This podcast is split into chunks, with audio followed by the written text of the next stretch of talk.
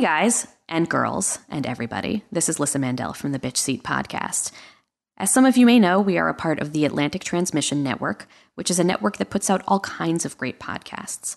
A great way to support our show and our sister shows is to visit theatlantictransmission.com and click on the Amazon link at the top of the homepage.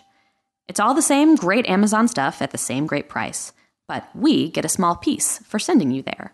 So if you want to keep shows like The Bitch Seat going, keep us happy, then, uh, you know, throw in your pennies. You don't even have to pay anything extra.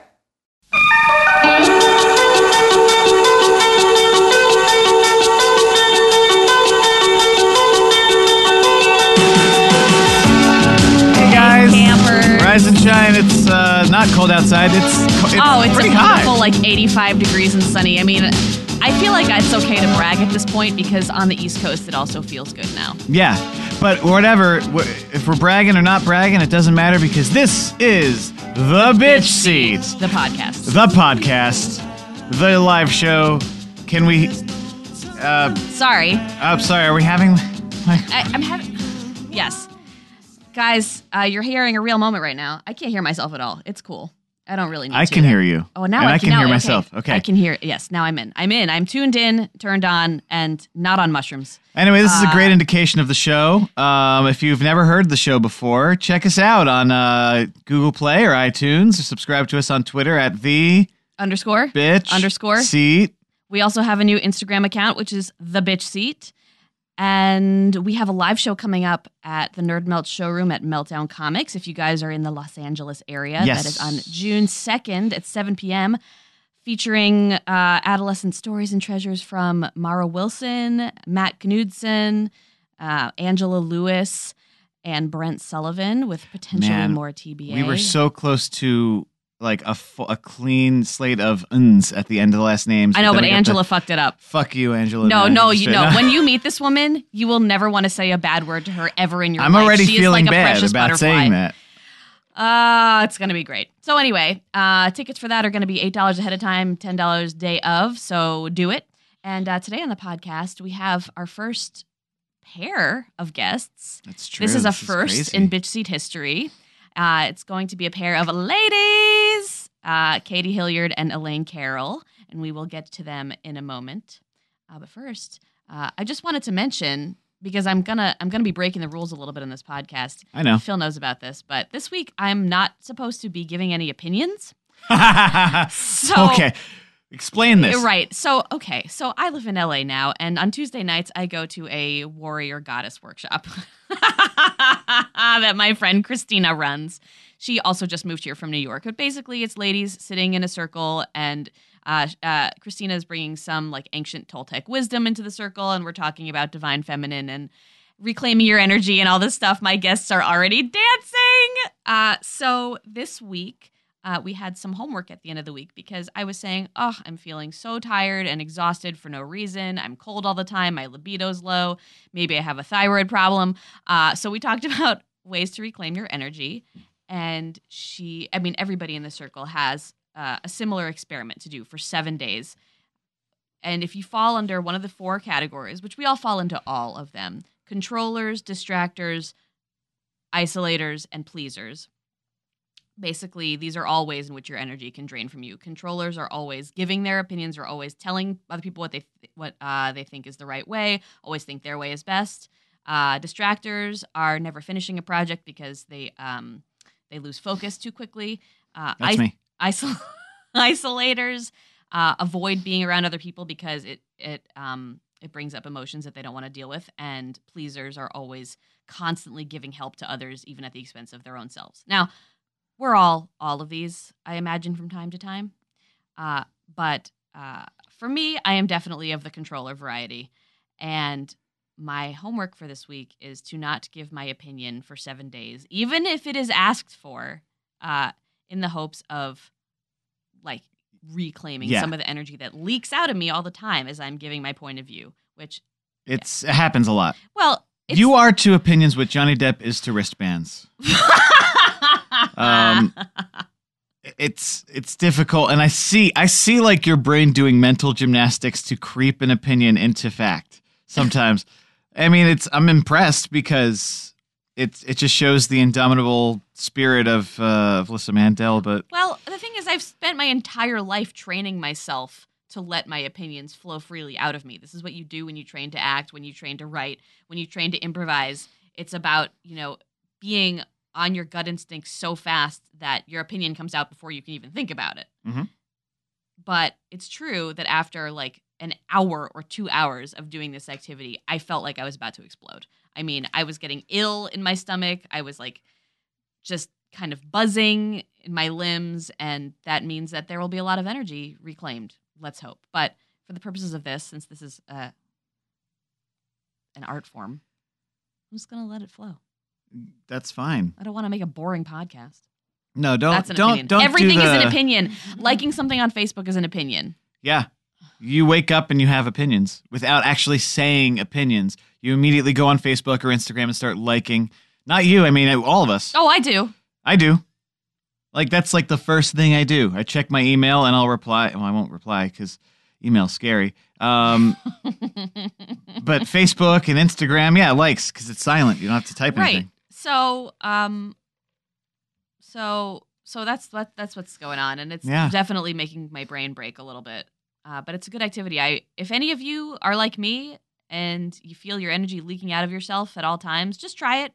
Next time you want to tell somebody, "Hey, I really like that shirt," just like close your mouth instead and see what happens to your body. It's a very interesting experiment. Uh, you're, you're having such difficulty right now, and you can show opinions in the next hour or so. okay.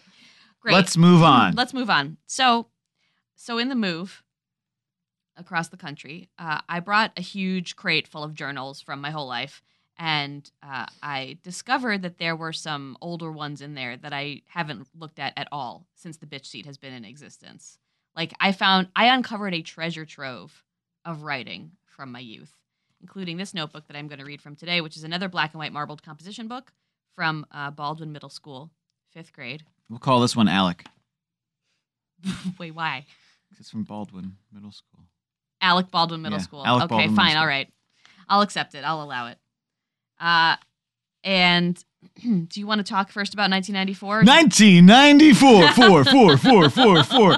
Wow, it was a crazy year for music and movies. Uh, Movies. Movies.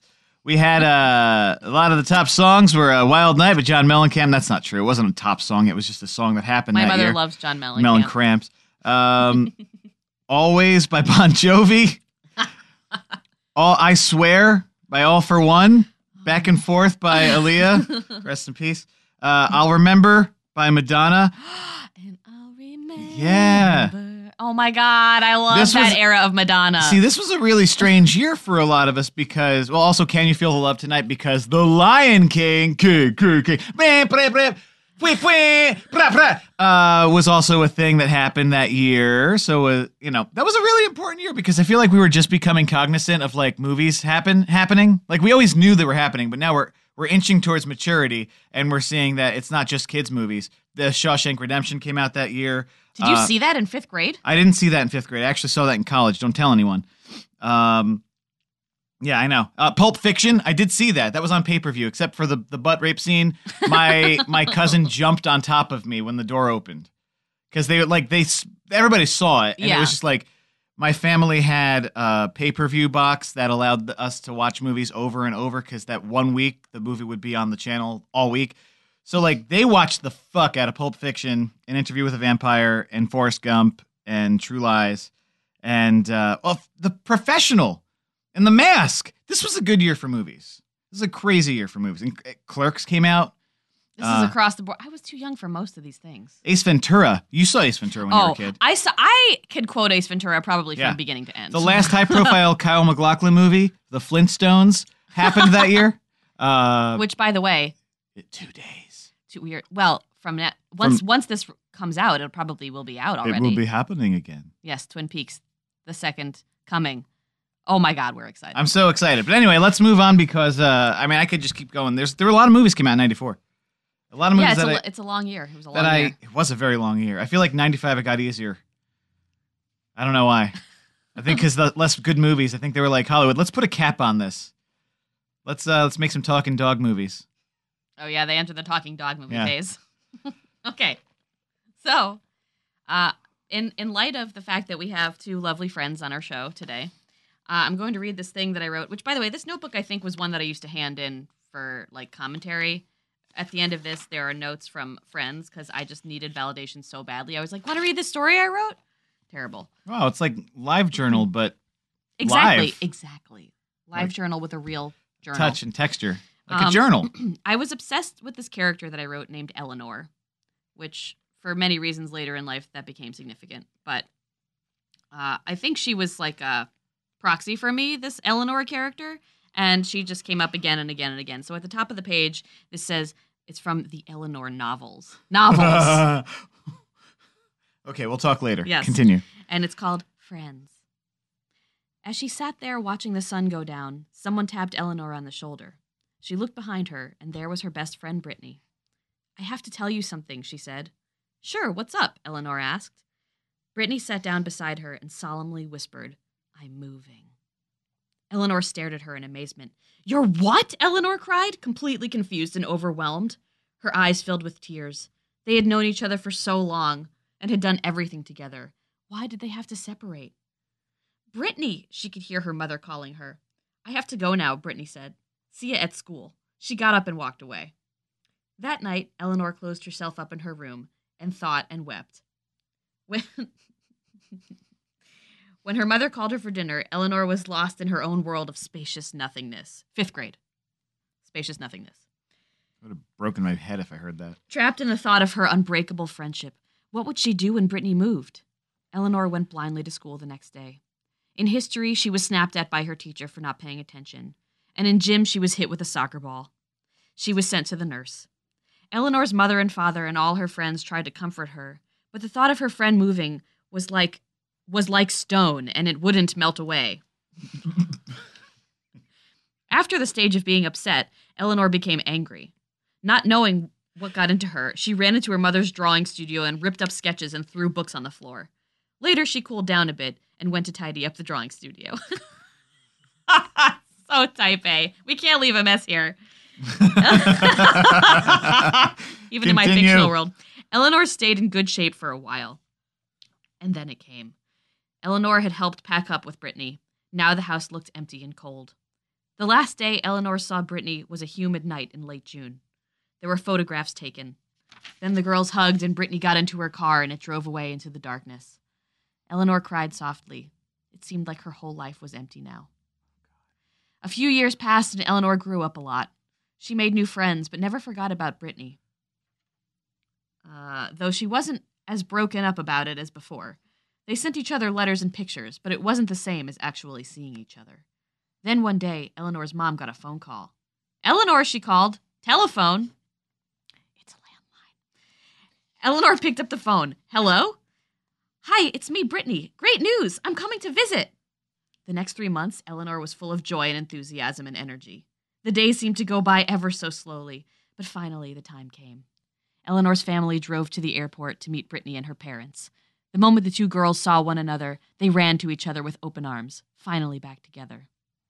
There was a party thrown for Brittany's family, and all their old friends came. Everyone was happy and excited to see the family back. Brittany stayed for a week. She and Eleanor did everything together. They felt like little children all over again. Uh, then Eleanor took Brittany back to the airport. There were many farewells. Then Brittany's family boarded the plane. Now Eleanor could see that no matter how far apart they were, nothing could break up the everlasting friendship she and Brittany had. That's it. And then, uh, and then somebody commented, uh, "Oh, how sad!" with a little crying face, and somebody else commented, "Very good job!" in parentheses, "Very sad." So these are my friends commenting. Very sad. Very sad. But I, I think the reason we laugh is because is not because it's such an embarrassing entry. This is very well written. I think the laughter comes from uh, the surprise of such emotional depths of sadness within a an 11 year old girl at the time, with the quietly crying, the Weep, yes, weeping softly. well, softly, like all of that.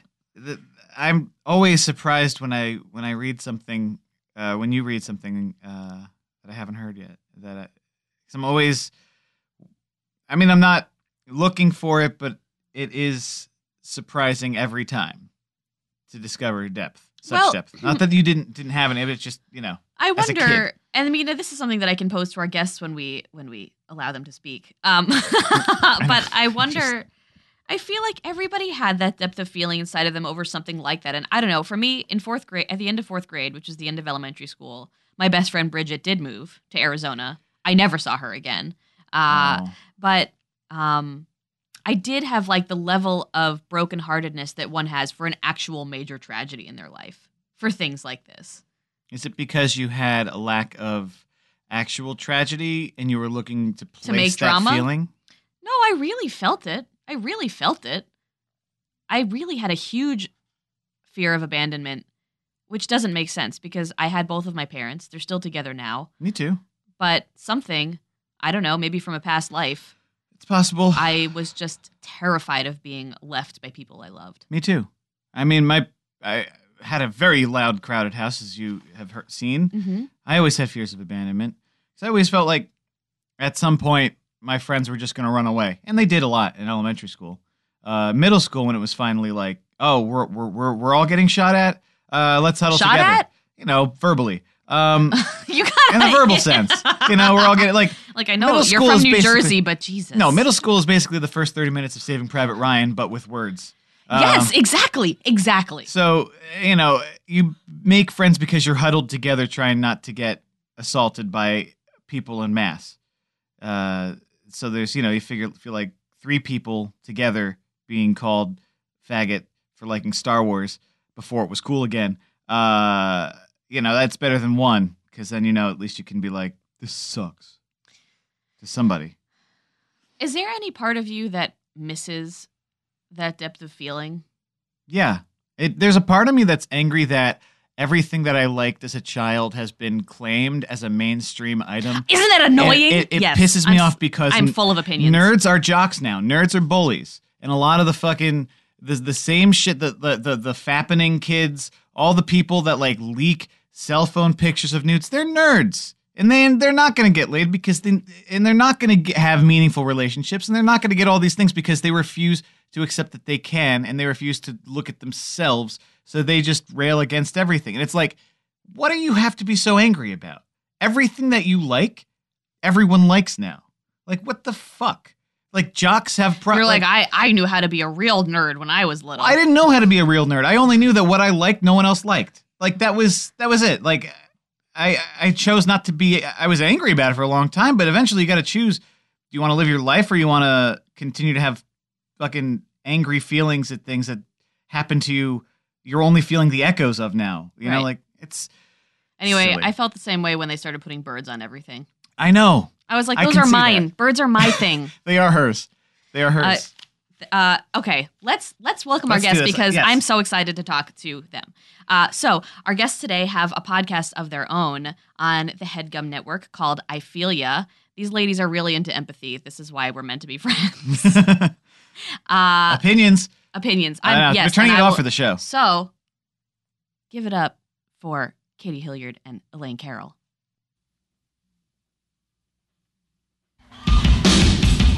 All right. So we see Katie and Elaine. Uh, they're wearing brightly colored bathing suits, and they are running down the beach to the ocean. And uh, they're they're 11 years old, but they think they're like 30. They're running in slow mo, just like Baywatch. And there's And- like there's an old like lifeguard that he's like blowing a whistle in slow motion and like looking flummoxed. But they don't care. They Their don't hair is shit. flowing free. All the other kids their age are making stupid sandcastles. Yeah. They don't fucking care. They don't. They just have like their, but they're frozen watching them, and they have these buckets full of sand next to them, like you know, slow head turn watching, like they're on in their eye line. It's, it's great. Anyway, Katie and Elaine. Welcome. Hi. Hey. Welcome. Ooh, it's good to talk now. Yeah. yeah, Thank you so much for having us on. Oh, thank you for So- being And thank you for reading a fantastic story to us. Oh, you're you're so oh, welcome. I love your story. Yeah, so well written. Oh, thank you. So well written. I can't write like that now. I bet you. I I I would beg to no, differ. I don't think I, would can beg write to like that now either. Look at how far it's gotten me. No. so far. Well, ladies, um, do you see? I'd never moved growing up, so moving was like uh, a crazy thing to me, uh, and it was mostly just being left by other people who were moving away. Yeah. Aw. What, what was what were your particular experiences of staying or moving? I was the mover. I the was the one who abandoned people, but I also had those fears of abandonment too, uh, because it's just as traumatic. I grew up. Uh, I was born in New York Mm-hmm. and the Bronx, and then moved to Jersey when I was, you know, one. Then moved from New Jersey to Virginia, which was a total Oh, lifestyle yeah. Where in. New Jersey were you? Bergen County, Oh, uh, Ridgewood, New Jersey. nice. Where about you? Essex. Essex. All right, cool. Nutley. Yeah, sure. Cool. 95 North. Yeah. Yeah. so um uh moved to Virginia, which is a very big lifestyle change. Grew up in Richmond, Virginia with like my New Yorker parents. Uh, living in the capital of the Confederacy, uh, just trying to figure out how to like Oh, deal. yikes. Yeah, yeah. Um, and so that's where today's reading is going to come from. Um, not that it has anything to do with the Confederacy, because I couldn't write like No, but they'll never let it go. They'll No. never let it go. What- So- that. absolutely not. No, What were the ages that you were there in the Confederacy? in the Confederacy. we don't even call it Virginia. In the, the Commonwealth of Virginia, I was there from the age of seven to uh, eighteen. Oh, so like the the bulk of it The bulk there- of childhood was, was, uh, you felt like an alien. yeah, feeling like an alien, and and that's actually what I was called. My name is Elaine, and uh, I would I would be called Alien. That was my uh, that was my uh, no. Saving Private Ryan uh, middle school nickname. I'll kill Yeah. him. I'll kill him. No, you don't have to. It's, It's fine. I've already. They're all dead. the shit I called them. So Oh, all right. Never mind then. Um, And Katie, Katie. where where did you grow up? Hi, what was your guys. story? Hello. Um, so I was born in Manhattan. Um, I lived the first part of my childhood there on 14th and C on the Lower East Side. Ah, Nice. Before it So, was cool. yes, Stuyvesant Town. Yeah, Yes. way before it was cool, you guys. It was cool though, but you know, a Yeah. different kind of cool. Exactly. Um, and uh, the the nerdy kind of cool that you're that you were excited about. Yes, yeah, yes, it was yes. that. It wasn't that kind of cool, but it's the same kind of whatever. Anyway. yeah. Um, and uh, then I moved to Western Connecticut. So when I say Western Connecticut, a lot of people are like, "Oh, so Greenwich?" No. Um, I Right. yeah, Western Connecticut, Danbury? uh, near Danbury, girl. I went to school in Danbury. Uh, I grew up in Guilford. Oh yeah, that's right. We talked about this. Yes. this. Yes, that's right. Yeah, not not Fairfield We- County. I think we played Guilford in in sports. Probably they were the best soccer people. I never played. Um, I mean, we were great soccer people too. So Okay. just okay. Uh, no, I know we played Guilford, um, and I know we had you know all of our cheers and stuff. uh, but um, anyway, uh, yes, and so then, but yeah, I wasn't. So I didn't really move. I did. I moved from New York to Connecticut, so that was a, a leaving. Um, I got got separated from my best childhood friend Ivy Wineglass, who makes amazing sorry, pottery. uh, uh, Ivy- wait, wait, wait. Ivy Ivy Wineglass. Wineglass? Her have- name is Ivy Wineglass. She's incredible. I follow her on social media now. Oh boy. And I purchased a um, an amazing piece of pottery from her. She makes amazing pottery, you guys. It's awesome. Um, she had to be an artist with that name. oh, she's is wine glass her last name? yes. Is it great. W E I N? Uh-huh. Yeah, it's not like No, it's not like wine glass. No. Gotcha. Although that's what the visual happens. The visual happens. Um, one time I was at her apartment and uh, she had hamsters and the mother had babies and then ate them. And we were there. That was a traumatic. Ah, my mother saw that too. Yeah. It like fell out of the cage and she put it back in, and then they because Oh. like it's like birds, baby Yeah. birds. You can't put the babies If back you- in the nest, or if- yeah, they'll 'cause reject. Their scent. They smell it. Ooh. Yeah, and then they're like, no. and Oh they eat no! it. Oh, Oh, gosh! boy. Well, that the falling out didn't happen. It was just literally the mother was like, "I don't want to be a mom right now. I'm hungry." Oh, that's the, Uh, yeah, it was really disturbing. Let's just destroy the evidence. so that happened. Um, who knew I was going to be talking about why, Ivy today? I love podcasting. I never know what's going to happen. I know it's always a big surprise. Um, Exactly. yeah, and then I went. Uh, I lived in the south of France for a year. So when I, I I turned 15 there, and I stayed with a family, and I went to a French school, and I oh my goodness! learned Did you think you French were and- fucking amazing? Did, I you, mean, it was an amazing time. Yeah. did you lose your virginity there? Uh, no, I lost my virginity after when I got back. Um, I lost my virginity at 17, you guys. So I was a little older. Oh, I was Um, 19, so don't worry about Okay, Yeah, me okay, fine. Okay, fine. So we're all in the same boat. We're all, we're all in, you know, whatever boat. we're 18. in. Yeah. Okay, great. Yeah, same Mhm. times. Oh, I love not having my virginity anymore. um, but yeah, It's a so cross to bear. But I did have in fifth grade, I did have a boyfriend, uh, Brian, who moved away. Um, his father was in the military, and so he moved around a lot. I really liked him in fifth grade. We went and saw Casper. Oh Um, yeah, Devon Sawa. Yeah. yeah, Devon Devon Sawa. Sawa, baby. Oh, and Christina Ricci. yeah, Yes. yeah, yeah. Um, Bill Bill, Pullman? Bill Pullman. Ooh, Yeah, Bill yeah, yeah. Oh yeah, Yeah, that was a solid Uh-huh. cast. solid Oh. cast. It was a great movie. Dude, Eric and I- Idle was the villain. Really? Who? Eric, Eric Idle, Idle. from from. Uh, oh yeah, yeah, yeah, yeah, yeah, yeah, yeah. solid, solid. Yeah, so we went we went on a date to see Casper, but like with his entire family, you know. Right, sure. Those, we're like are- in another row. Nice. You know, like Yeah. the row in front of them. So they can be like, oh, they're You not had making own out, are they? Yeah, it was great. And then he said goodbye. He came over and I had um his face in a locket with a forget me not on it. A little forget me not Mm. locket. Oh, see, we all Aw. learn these tropes that are just centuries Mhm. old. Yep. Where do we learn them from? From before the internet. Yeah, Because our parents and their their parents and their parents' parents and everybody like every it's like it gets but my passed down. parents didn't like give each other, you know, talismans like that or anything. But I 'Cause knew your, your about parents are from New York. Like they grew up like they're both from what like Queens. Queens. mine too. Yeah, like. Oh yeah. Oh, my mom too.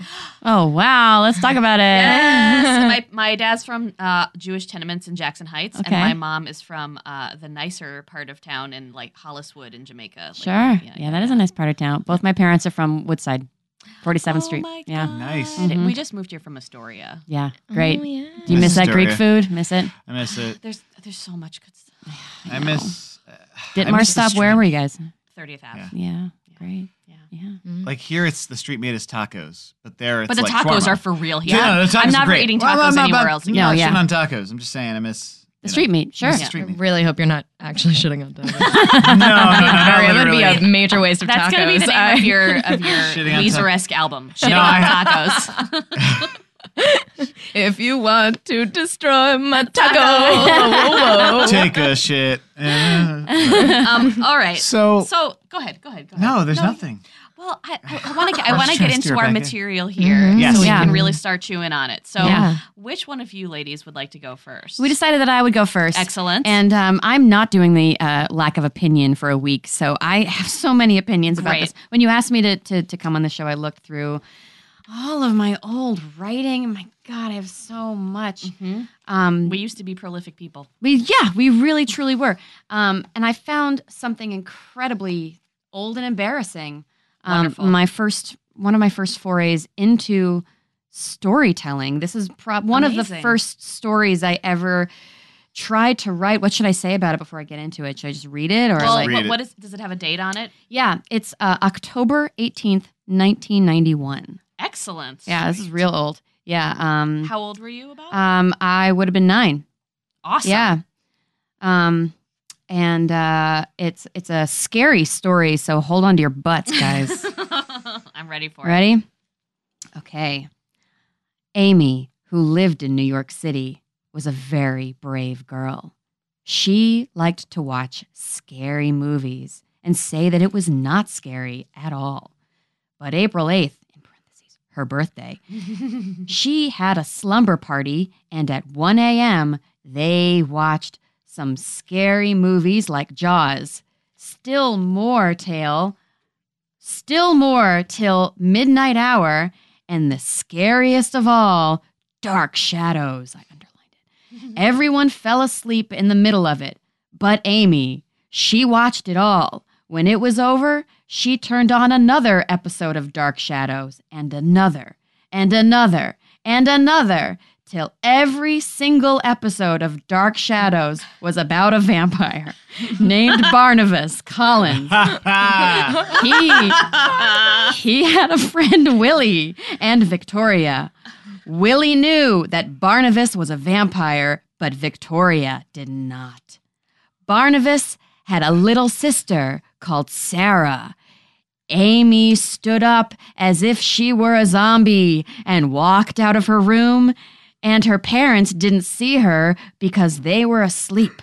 She walked downstairs and out the front door. They lived near a lake. she jumped into it. The next morning, everyone had gone crazy because they called the police and neighbors.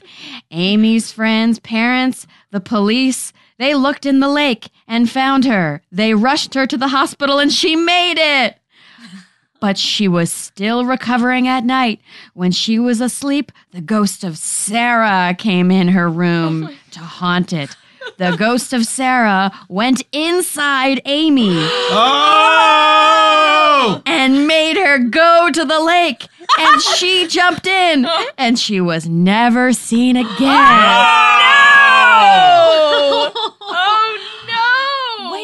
that's it It ends on a cliffhanger like that. It ends on a cliffhanger and one, two, three, four, five, six, seven, eight, nine, ten exclamation points. they tried to save Amy and they still couldn't. The the ghost was too strong. Sarah needed a sacrifice. She got possessed and killed herself. She Got possessed and killed oh herself. Oh I I love that you wait. So Dark Shadows was this the original show or the? I think this was like a remake they made, and they must have made in the early Yes, 90s that I- I, was obsessed with, which was the first foray into vampires before vampires came Yes. like Right? back. You were into vampires. before they Sci-Fi were cool. Channel played exactly. the shit out of that remake. I Oh, remember yeah, that. they did. Oh man, I'm so glad you remember. Yeah, I was so obsessed with it. Um, I guess I watched every single episode. Um, but I truly don't remember the plot of it, other than like it was a little bit mm, kind of soap opera-y. They didn't. Well, the original episode, the original series, they would shoot like daily, so the scripts never really made sense. So I think the remake was just them trying to make sense of no sense. Yeah, So that's kind of what it felt like. yeah. So that's my story. But you made more sense of it because of So- because of Sarah. than Yeah, me. there you go. Do Sarah- you? There are some things that I've written that I remember, like the act of writing them, or I remember my feeling when I wrote them. Do you remember writing this? I, I don't remember writing this, but I do remember um, being really, really obsessed with scary movies, uh, particularly this scary TV show, Dark Shadows. Um, and, and I would try to do what the character of Amy di- does, which is to watch scary movies and not be afraid. It was it was almost like my first foray into trying to have courage, which was to like just to, to to to cultivate courage within myself was to like watch scary movies and be brave and finish it. Me That- too. I You did do that too? Oh yeah. That's Yeah. such a great self-aware thing. I, I mean, I don't think. I was consciously self aware of doing it. I think, I mean, I was the youngest person in my house. And so, like, my sister would like watch scary movies and be like, that was ketchup and not blood. Don't be such a dork. and so I would try to like step up to the plate and like not be afraid. And that was like my way of like gaining confidence and, and courage. And Yeah. you're so you, it was just you and, and an older sister. Me and my older sister, Sue. How Yeah. much older was she? She was 14 months older than me. Oh man. Not oh, much so she at had all. a little bit of a leg up. a on little you. bit of a leg up, like an inch or two height wise, but like for you know Irish twins, we were essentially that. Um, we she was just like a little bit ahead of me, so that there was always like, oh, maybe I gotta I gotta prove to Sue that I'm just as brave as a as a fourth grader. You I love that. Well, Yeah. because I I was never into scary things. It's still it's not my thing. That just wasn't the emotion that I was ever attracted to. I Yeah. was always Yeah. crying. But um, but Phil was also super into pursuing scary things and like what about what was that thing? It was a book or a toy What? that you were afraid of, but you still insisted on Oh, there was a it.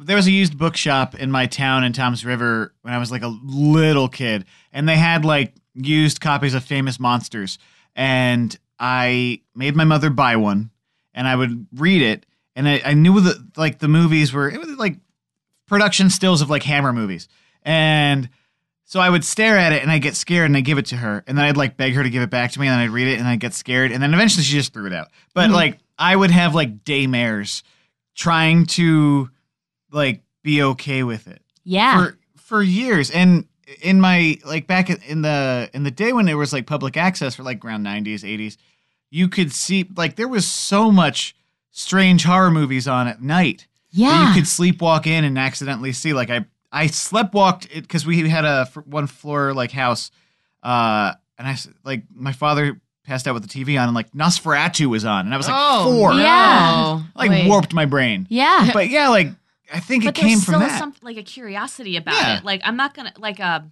like a, a need to feel a thing. yes yes. even if you don't understand it or if it's kind of unpleasant, but Yes. it kind of like stirs something. But to your point, as a kid, you try not to be scared because you don't want people to take anything away. Or like, I didn't want anyone to take anything away from me anymore because I just wanted to like enjoy it. But do you do you now allow yourself to be scared in horror movies? I actually don't love scary movies now. Now I'm Oh. like, oh, I don't need to. I don't need to deliberately scare myself in order to feel like a brave person. Right. So I don't enjoy. I mean, I enjoy like the um, like the, the the process of going to movies and like getting popcorn, but I I would much prefer to see something like funny um, rather than see something scary. And I don't like um, uh, roller coasters in the same way that I used to like because I used to love the feeling of being scared for my life, and now I just don't because like we need crave to, that. yeah because Yeah. we need to have drama somewhere and now that we have like actual drama as adults we don't need to add an additional layer of anxiety Yes. But I think it truly was about that, like ha- I, like wanting something scary because I already was like afraid, and so uh, to to point to like the scary monster in the corner was like a way to like exercise those feelings. oh so be like Yeah. i have fear in me i need a i need something and in an physical output, yeah, that that justifies the fear that i have yeah, in me yeah, I think so. Yeah, Mm. yeah. well that's great did anybody ever read that or was it just for you Uh, this was, I think, something that I turned in at the end of the day. Like, I, it's pretty clear that, like, in the beginning of the year in third grade, like, I would, uh, I, first of all, I learned cursive in the middle, like, starting like the January entries, everything's oh in yeah cursive. look at all that curly yeah, stuff. look at all that curly lines. Um, so I think that I probably like would turn it into the teacher, and every day we would get prompts. So this was in you know October, so I get I bet we all had like Halloween on the brain, and hence why like the Oh, prompt was like write a scary story. Yeah, awesome yeah, thank you thank, Thank you for you. bringing that out Yes. of course.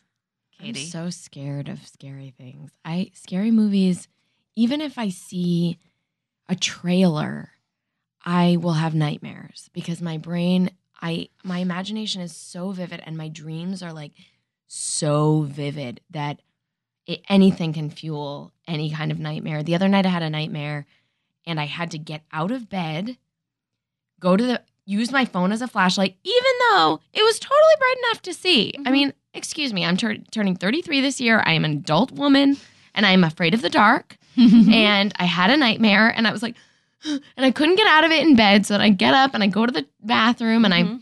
I, I literally tweeted, I'm tweeting to get my brain out of a nightmare. I didn't watch, the, I didn't read any tweets because more nightmares, but, um, but I, I did write that tweet because I was like, I gotta get out of my, gotta get out of my head. And then I went back and I, I brushed off my pillow, you know, to brush off the Mhm. energy. I mean, seriously, my, Wow. my, I get so scared. I yeah no I to- I still have tons of nightmares. Well, now they're they're usually just anxiety dream like packing dreams, but Yeah, I, yeah. I'm always having I have packing anxiety. I have major packing right now. anxiety. Yes. I really do.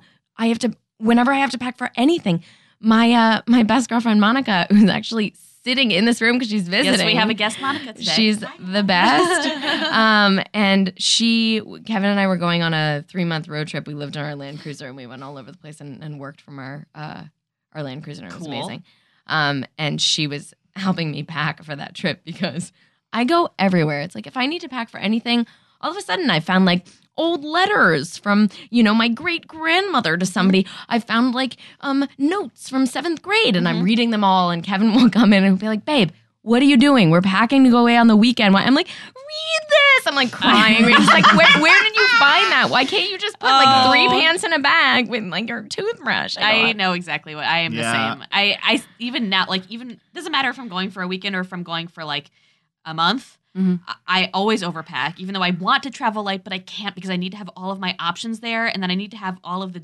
I have to like pack the jewelry in the little plastic Ziploc bags and like Oh. make sure it doesn't get all tangled. So I always have a friend over to sit with me while Yeah. I pack, or I just can't, and it still takes like three hours. At yeah, least. I need moral support, or else I'm not packing anything. I'm just gonna sit there and And- stare at stuff. Oh find, find things to research. The three of Yeah. us have it. Yeah. Oh. If But we now all we can packed support together, each we'd be other. like we can all champions, pack together. Oh, I don't know. Would we be champions or would we be just diving into our old, like our past histories together, just That's true. talking, so we wouldn't even go this anywhere? is what- like I, I, I mean, I am not a hoarder, and and I, I insist that I am not a hoarder, but I do have a lot of things, and I get very sentimentally attached to things. Mhm. Yes, I'm a collector. I'm a collector. Mm. Uh, but I was talking to. Do you guys know who uh, Shane Mauss?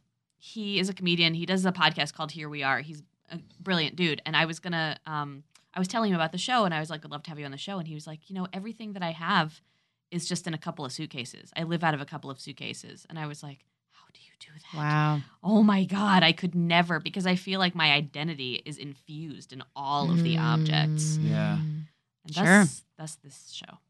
Yeah. Um, well, what uh, what uh, oh, object yeah. did you find okay, to- well, for us? All right. Okay. Well, Looks um, like you have a couple of items. I do. Yeah. So so I really brought this. I don't know. You guys were seem to be interested in the in the France excursion. So I do have an entry from my time in France that I could share. But really, I mean, this this notebook is like Yeah. Oh, I have collaged uh, That's Life, Katie's book on the front of it. I have a Van sticker and um, a Yoo-Hoo sticker and uh, all, Fu Manchu, um, a bunch of Van stickers actually. I've got Oh. like uh, this, uh, a hum, and then I have a a Spice Girls Polaroid. Um, Polaroid I camera. Spice up your that. and then I have Jamie, Britt, and Katie because we did a, a Spice Girls music video together.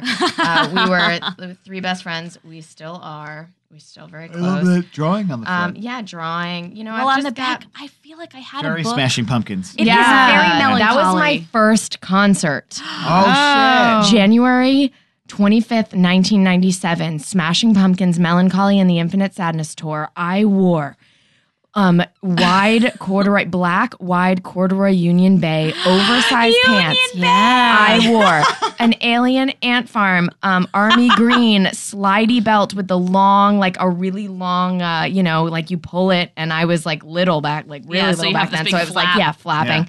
and I had a lot of pants on and I wore my dad's um old army green oversized sweater and I wore a floppy um tan hat. It was like little like like- a fisherman kind of hat. yeah, kind of. Yeah. Cool. Yeah, Do you so have it's like a picture of this? rim no, but in my head I do.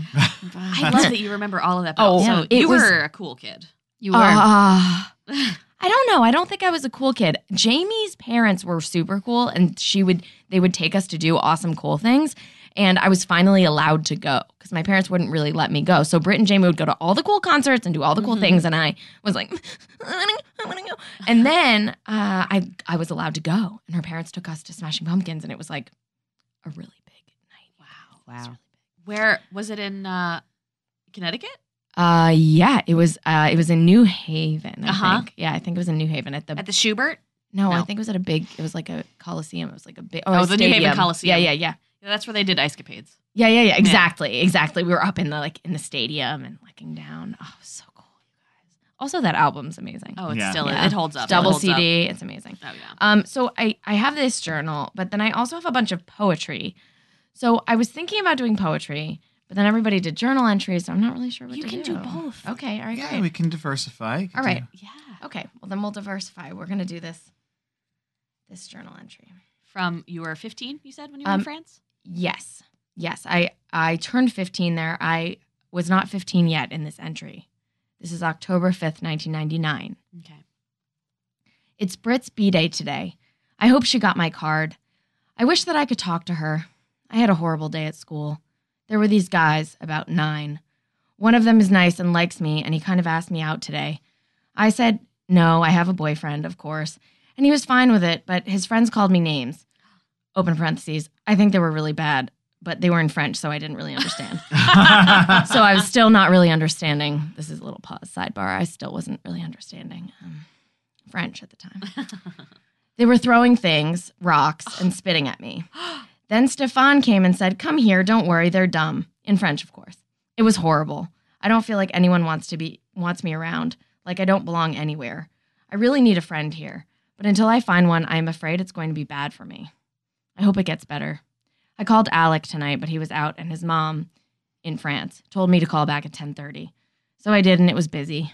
I tried for a half an hour. Busy, busy, busy. So tomorrow I will call him at 12:30 and tell him what happened with the guys. I hope that he gets really protective. Like, "I- I'm going to kick their asses attitude and that he's really sweet. All, I love you and it's okay. I hope he gets like that. That would make me feel good. I love him. All for now. Oh, homesickness. Yeah. Yeah.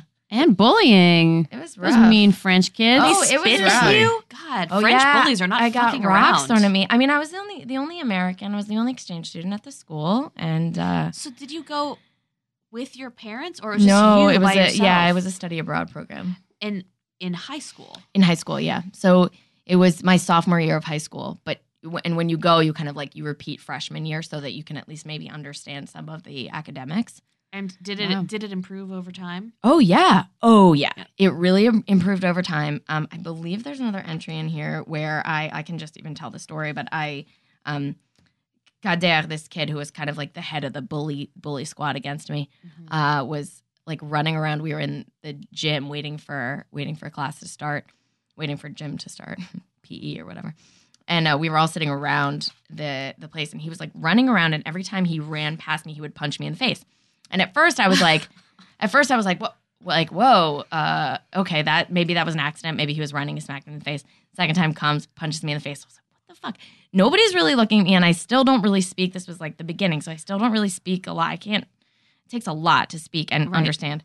And uh, I was just, I was like, what the fuck? Okay. And then he came around a third time and did it, and I was like, if he comes around again, I'm just gonna attack him. And he did.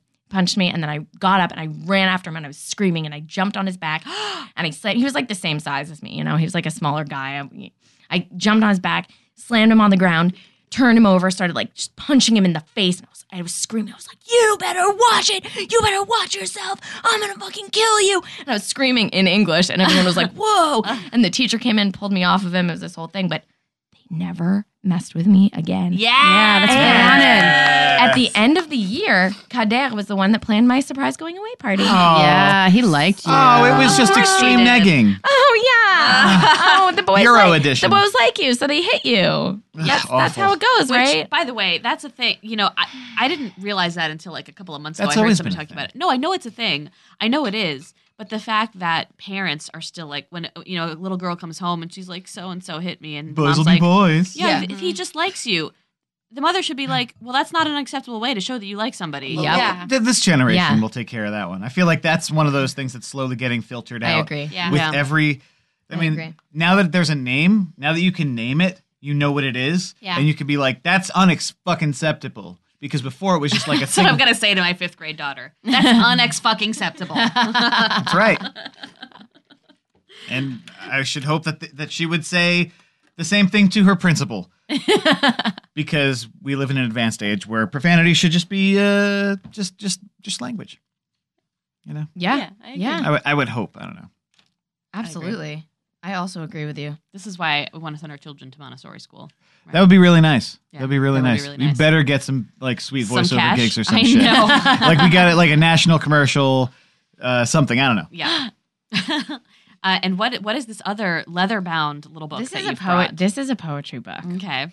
Um, It's a great book. yeah, this Yeah. is this is a poetry book. I wrote a lot of poetry at this period of time in my life. It's like 99 to 2002. Um, I was really writing, writing into a lot, doing a lot of uh, poet poetry. And what? So, can you give us a context for your life at this time? Like yeah. What so, school you were in? So and- these, yeah. Okay. So, um, what school was I? I was I was at Wooster School in Danbury, Connecticut, the Mhm. place that I went to from third grade to senior year. Yikes! Very small Mm. school. Um, very small. How very many? small. Do you know what the what the graduating class was? What my graduating class Mhm. was? Yeah, there were forty-two. Oh, really small. Mhm. So and ten, 10 of ten of them, or not? Sorry, eight of them. We were in cl- in class together since third grade. wow, that's too much. I mean, you can't have any secrets. You can't change your No identity No ever. secrets. And if you're in like the bottom ten, you're they really let you know. I guess. No Yeah. secrets. Oh, I know. I mean, the the cool thing is that like, the, while the the clickiness still existed, it was so much smaller, so it didn't feel so. I can imagine in like a larger school setting where everyone's like bullying you, it would be so overwhelming. But it was kind of like easy to ignore certain people because there was Mhm. like small groups. They couldn't be like, "All right, entire school go against Katie," you know. Sure. Well, Elaine, when you were in Virginia, Mhm. um, what was the size of your school? Was it also super tiny? Yeah, I got you beat. There were 17 kids in my graduating eighth grade class. What? I went to from third grade to eighth grade. I went to St. Mary's Catholic School, and it was just a really, really tiny school. Um, in Virginia, I remember the public schools for the lower and middle schools were not good. Like I really arrived to third grade at this private school, like barely literate. Um, so my parents pulled me out of public school and put me into private school Mm-hmm. um, up until you know when the school ran out in eighth grade. So yeah, there were 17 kids, and oh man, you could not socially climb. I mean, your identity was like basically In set stone. In stone, yeah, you couldn't really remake yourself. How did they treat newcomers? Uh, you know, not with great uh grace. um, Uh, yeah, it was a it was a real stumbly, awkward, weird time. Yeah, and I would try to like remake myself with haircuts Of and course. you know dyeing my hair blonde at one point, which became red for some reason. Like it was really, you know, it was a battlefield. It truly was. Were there uh, uh, certain movies or books or like icons that you could look to and be like, I'm going to aspire to be that? Like, I, for me, it was Harriet the Spy. Sure. Uh, Ooh. but Yeah. were there like certain things that you would look to and be like, oh, that's my salvation? Uh, yeah. Uh, TGIF was fully my salvation. Oh, yes, Um, yes. Full House was a big saving grace. For like I was a super fangirl of Full House. Mm-hmm. Um, and it truly like Tuesday nights, like I would like be ritualistic in watching it. I think I taped every single episode. Wow. Um, and then it moved to Fridays, and I Mm-hmm. think like just I would just wait for Friday night TV. Yeah, that's And how I felt was- about Snick. Snick. Yeah, oh, Snick was my yeah. That was my me and my mom hanging out time. Yeah. Oh, Because we loved Are You Afraid of the Dark? Oh Good my show. god, that Good show. rocking chair. No.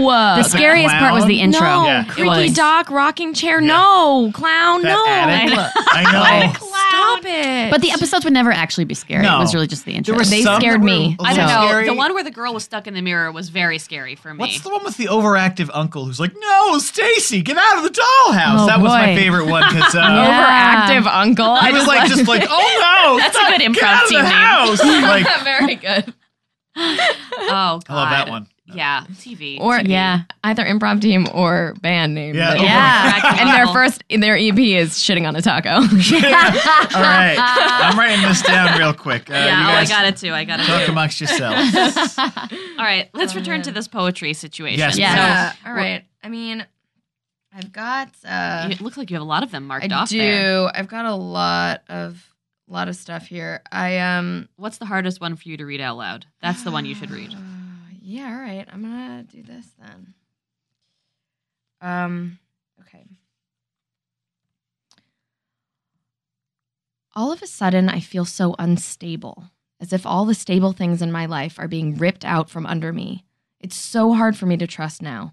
I don't know what's wrong with me. I'm afraid that everything sure is going to disappear or turn against me.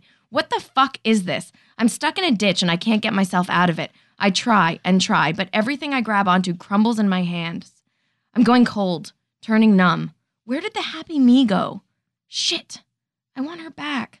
I want a hug. My eyes are burning. My cheeks are tear stained, and I felt the urge to write.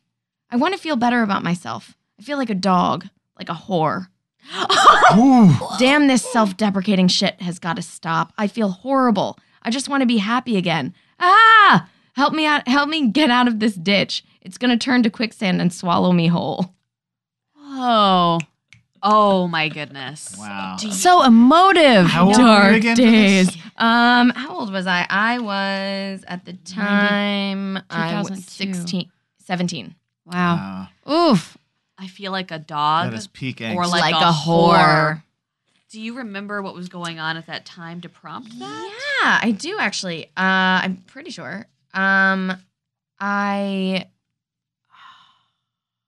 Well, it says "fuck you, Zach" in the top right Okay, well, Zach. That gives so it away. it was definitely a boy thing. Um, I think that it was just uh, it was a guy that was like toying with me, and I really liked him, and it was kind of a back and forth situation, and um, yeah, that's pretty much what happened. I mean, we had like kind of a long journey throughout my Yeah. college time. This was like the very beginning of college. oh, Mhm. got you. Um, we had an interesting up and down journey, so I think it was just it was that in the beginning.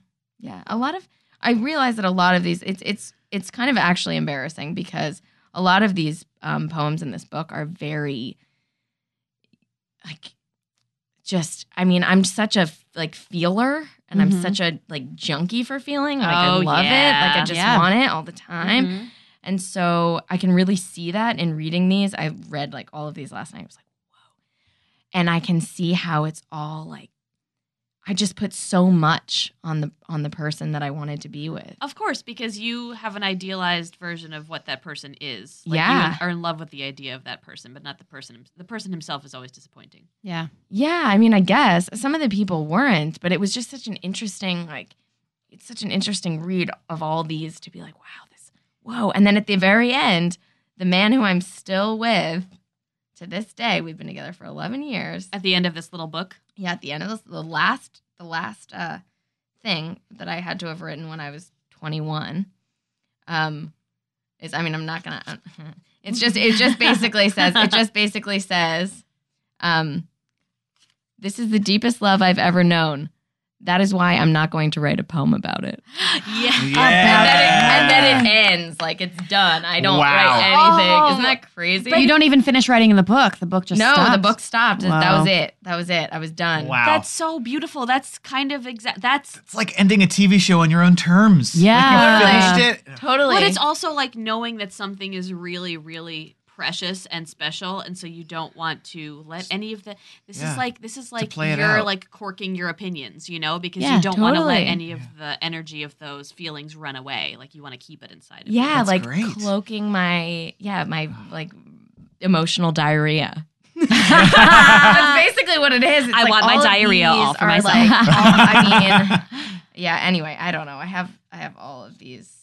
Wow. I have so many crazy things. I don't know if I. Oh, can I read one more? Sure. Okay. Yeah. Okay. Okay.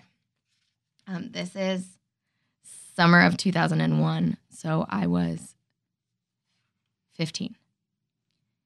Open window, falling out now. Open arms, falling in- into them. They surround me, engulf me, just like the sweet ocean waves wash me away. Running, jumping, fleeing, trying to break free, free from the words that bind, free from the feelings that make me confess my weaknesses, my fears. Desire overtakes the person who is me, the person who is here, next to you. Am I understood? Because I'm breaking up now. My words are fading. Time is rearranging my vision of myself. Okay. First of Wow. all, Whoa. this line that I have to write down desire overtakes the person who is me is like actually pretty fucking dope because that's saying that the feeling itself is like a separate entity Mhm. you know Mhm. that that is present and will have its way with you Mhm. you know it's not even you're not the feeling No. the fe- ugh, i love that feeling Wow. is just this ocean Yeah. See, a lot of the shit that you write, I'm like, "Hmm, I still feel, kind of feel like that. Yeah, I Yeah. still kind of feel like Yeah. that. I mean, totally. I, I feel like that too. It it's just interesting too when you when you're like, you know, I mean, I feel like all of us at this table like doing work on ourselves continuously, looking Yes. inward, trying to yes. expand and be greater versions of ourselves. And um and I realized reading this, I'm like, I see all of all of my patterns, all of everything is just I'm so happy that that I wrote this, you know, Yeah. because I'm like reading, I'm like, wow, I still have that. Or, oh yeah, oh, I've moved on from that. That's cool. Like, yeah, right. I know. It may, Ye- well, does, does either, I'm sorry. No, go. Does either of you can still still journal or write in a, in a private way at all? Yeah, every day, Yeah. fully. Yeah, uh, I, to to kind of like excavate what's going on within me, just to. I mean, I I try. Ideally, I would try to like write three pages every morning, first thing, Oh, just morning like as a pages. Yeah, morning Mhm. pages. Yeah, Mhm. Just to dig into um, whatever garbage needs to come out. Um, does that always happen? No, but I the I aspire to to write every day. Mm-hmm. Sure. Do you? Mhm. Uh, I aspire to, but I do not. And Sure. I know that that's me running away from it. And Distractor? Is that what is that the category? Nah, yeah, me. well, that's a th- that's a thing. That's it's it. like I'm kind of I'm, I'm a controller and a distractor. Sure. but it's also it's i think because now that i'm in comedy i'm constantly giving my opinion and constantly expressing my feelings out loud to other people Yeah. i don't have as much of a need for for writing but i miss the writing uh, but there's a part of me that devalues keeping a journal because it's only for me and I devalue myself. So I'm like, well, I could get more mileage out of telling my Mm. feelings to Twitter because Yeah. then I can get some validation, you know, Sure. which I know is bad. I know is bad. You don't have to I judge it. mean, yeah, you don't have to judge it. You know, Yeah. like let it be what it is. And if you want to change it, change it. If you don't, don't. There you go. You make Yeah. it sound so easy. Right? but we can make it that way. Yeah. It's still hard. It's But- also like I don't know if you got if you feel like this too, but I always prefer writing with like pen and paper on an actual notebook. Yeah. Yeah. Um, Big time. but then when I sit down to do it, my thought I have like 17 thoughts like all backed up, and I can't write fast enough to get them out. So then I get frustrated that whatever I write is not a comprehensive record of my feelings because I Oh. can't write as fast as my thoughts come. And uh, That's such a lofty goal to have for your own writing, to make it comprehensive rather than just like Barf. barf. it's a I guess it's an all or nothing way of because it's like I don't want to bother journaling unless I can get everything out. So then it's like why do it at all? Which is t- I mean, I know this is problematic. but uh do you have that sensation of like trying to write and like feeling Sure. like you can't get it oh, all out? I mean, yeah, definitely. Like I, I true, and I, I also truly have that that way about like writing or like being on my phone. Like, oh, this is only going as fast as my thumbs can go. No, it's it's frustrating. Um, but then you just have to like sit with that frustration and like be okay with with having patience for for yourself and as fast as it comes out on the page. Um, I, there's something that I feel about like when I'm journaling, writing on a computer that does not feel quite as tapped in because it's so much easier to just open another tab and then like you're you're on Twitter and you're on Facebook and you're doing a million Yep. other but things. it's also not your penmanship and it's not as organic Yeah. and Yeah. yeah, yeah. Yeah, and I, you know, I just bought. So I don't. I also aspire to journal. right. Um, I did the artist way, and I did morning pages Mhm. every day, and that was great. But then I stopped. Mm-hmm. Um, and then I got a typewriter, Cool. which I adore. Like Mm.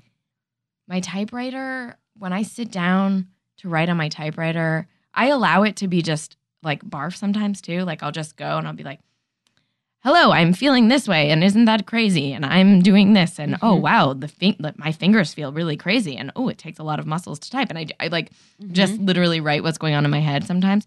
Other times I just I like click in and I like channel something and I'll just write something. I'll be like, wow, this Amazing. is cool, you know?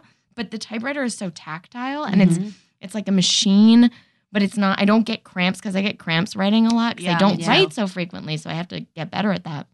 So I don't like when I'm writing and it hurts and I'm like, oh, then I have to stop and wait. Mhm. But like with the typewriter, it's so cool and it's such a process of putting in the paper and being really intentional about it. And Yeah.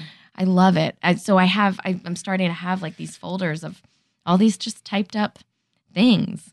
cool. It's really fun. and you have the the like instant gratification of having it like you don't have to go and print it like No, it comes out oh, right away It's so cool. i may need your because i don't know typewriters i think are cool but i don't know i've never had one i don't know how they work i wouldn't know the accoutrement to buy for them so oh, I can show you Yeah. everything. And what's cool is, I mean, I got it on Craigslist. Like, um, my boyfriend Kevin is really great at finding things on Craigslist, and we found the perfect one, and it was amazing. I like tried it out in this guy's driveway and got Ah. it. It was like sixty dollars, and it's Awesome. perfect. Great.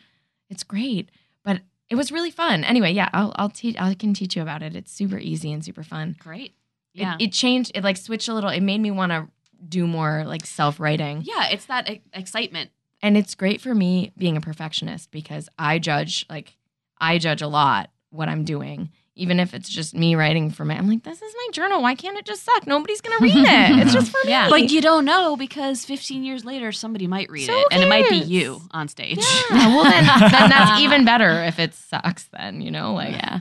even better. But um, yeah. So so if you type, you can't erase. You know, I don't have any whiteout anymore. Right. They don't even hardly. I mean, they do probably make it, but I don't have it. Isn't there that, that X button that you can you can like X out? Yeah, it just yeah, it just puts a line through it. But in my strike through? perfectionist brains, it's like, ugh, oh. Yeah, but once you've done the first one, then it's just like let it that's go. just part of the whole. I know, and I just let it go. Like if I oh I forget a letter, I forget a couple letters, I write a couple extra letters. It's fun. Helps me get out of my head. Oh, good. great. I know. We need to do that. Yeah. Yeah. I'll help you guys out. Please. Once we have I want a furniture in our room, so. Yeah. we need a typewriter. Yeah.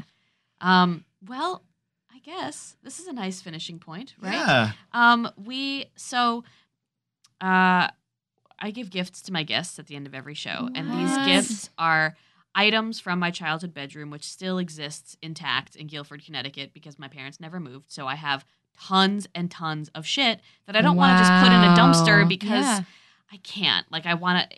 I want to give it a new life. So, Yeah. I love this idea. So, uh, I I don't know which one. I don't know which one of these belongs to which one of you. So I'm gonna let you guys duke it out. Uh oh. Why A can't we just bit. close our hands? and- Okay. Yeah. Close our eyes and I'll just accept whichever we don't gift like you give. du- we don't like duking Okay. All right. unless you're talking about pooping. I really like pooping. There you go. So Elaine, that is a floating heart candle. Yeah, it is. Um, I had so many floating candles. Most of them were turtles, and I just loved. That was like part of my writing ritual was to make a floating candle, like a, in a big cobalt blue glass bowl, yeah. and the lava lamp and the candles. And then I. Yes. So I never burned it. You may burn it if you'd like in a ritual. I will. I, that's part of my ritual to light candles when I write. There you go. Ah, perfect. Yeah, perfect. Perfect. Thank you for this. Couldn't have This is picked really it You're cool. welcome. And Aw, uh, that's Katie, awesome. for you, there is a rose quartz stone palm stone that says friendship on it, which is so cheesy. But I was really into crystals when I was real little, I'm, s- and I'm into really crystal. Really, wait. I'm into really crystals. I'm really into crystals now. So am I. Oh, so am I. I mean, that's why, like LA is not a surprise to No, me. But, it's not, um, but um, yeah. So they both have this sort of like heart it. Chakra energy about them. Thank, Thank you. you. That's so Welcome. generous and what a good idea. it's a great idea. if you idea. can't get rid of things, gift it. Exactly. That's awesome. Exactly. It's the greatest. I'm gonna be gifting things until I'm like in my 90s. I can tell you right now, you are not a hoarder. A hoarder would not be able to do this. Yeah, That's this true. takes a lot. Thank you so There you much. I appreciate that. Yeah, just Yeah, really, no. that's an honest thing. Mhm. Thank you. Um, would would you guys like to uh, plug anything? Oh, yeah, let's plug our podcast Plug, on plug, HeadGum. You can also find it on iHeartRadio. It's called I Feel Ya with Katie and Elaine. You can also find it on iTunes. that's right on iTunes. Yeah, and um, that's it. What you- Again, that's I feel ya with Katie and Elaine. Um, my Instagram personally, and I write, I do some I feel ya stuff on there too, is at freckle face Kate.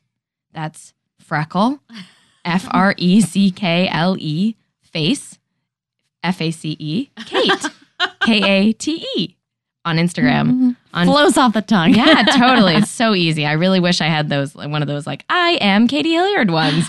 So much easier, right? Mine is a flock of sandwiches. Oh, that's pretty Aw. great. Oh, It's yours not- is has nothing to do with really cool.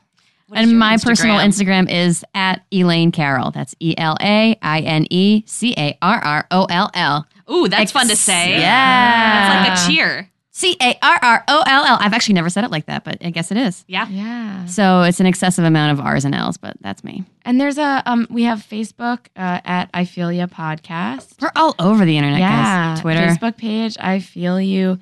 Um, I feel you with Katie and Elaine on Facebook. You can find us too. There you go. Like it, and then we tell you about things, and you can also subscribe from there to just go directly to the, yeah, like and to the subscribe. cast.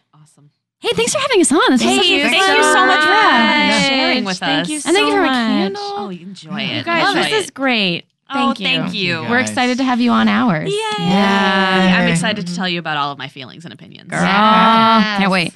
Yes. So, so listeners, uh, again, June 2nd, if you're in LA, please come out to That's the Nerd right. Melt showroom behind Meltdown Comics and uh, and hang out with people. Well, I mean, Mara Wilson was like a childhood hero. Yeah, And now she's going to be talking about her childhood heroes. Oh, that's boy. true. so It's that's very pretty exciting. exciting. Yeah. And uh, And uh, if you're around May 26th, come to come to Nerd Melt, Melt again for the Kevin McDonald Kevin McDonald show, in which I will be doing a sketch with Rob Corddry. I'm sorry, you don't have to rush through it or apologize. it's not my show; it's our show.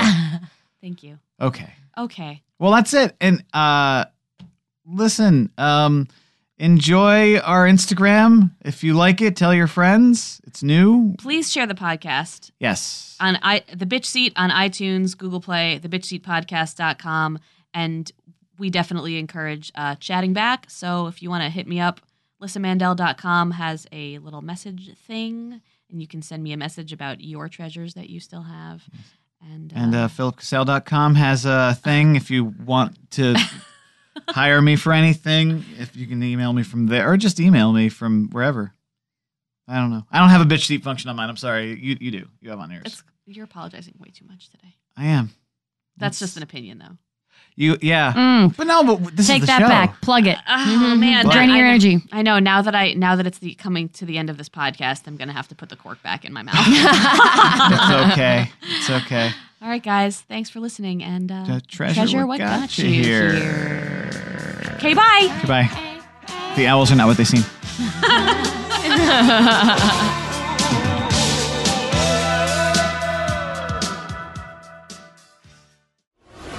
Attention, Springwood. My name is Josh Krebs. And I'm Liz Richards. And we're the hosts of Bloody Date Night. So Josh and I have been dating for four years, and Josh loves horror movies, and I hate them. Yeah, so each episode we go through the horror movie franchise canon to watch an episode and then meet up and we discuss it together. And so far it's been going pretty well, right, Liz? I think it's gone pretty well so far. Yeah, each episode I try to see how far I can push Liz to watch a really good horror movie until she basically leaves me and it hasn't worked yet. Not yet. And it's awesome because you're the Tatum to my Sydney. You're sweet. And here's a clip from one of our recent episodes.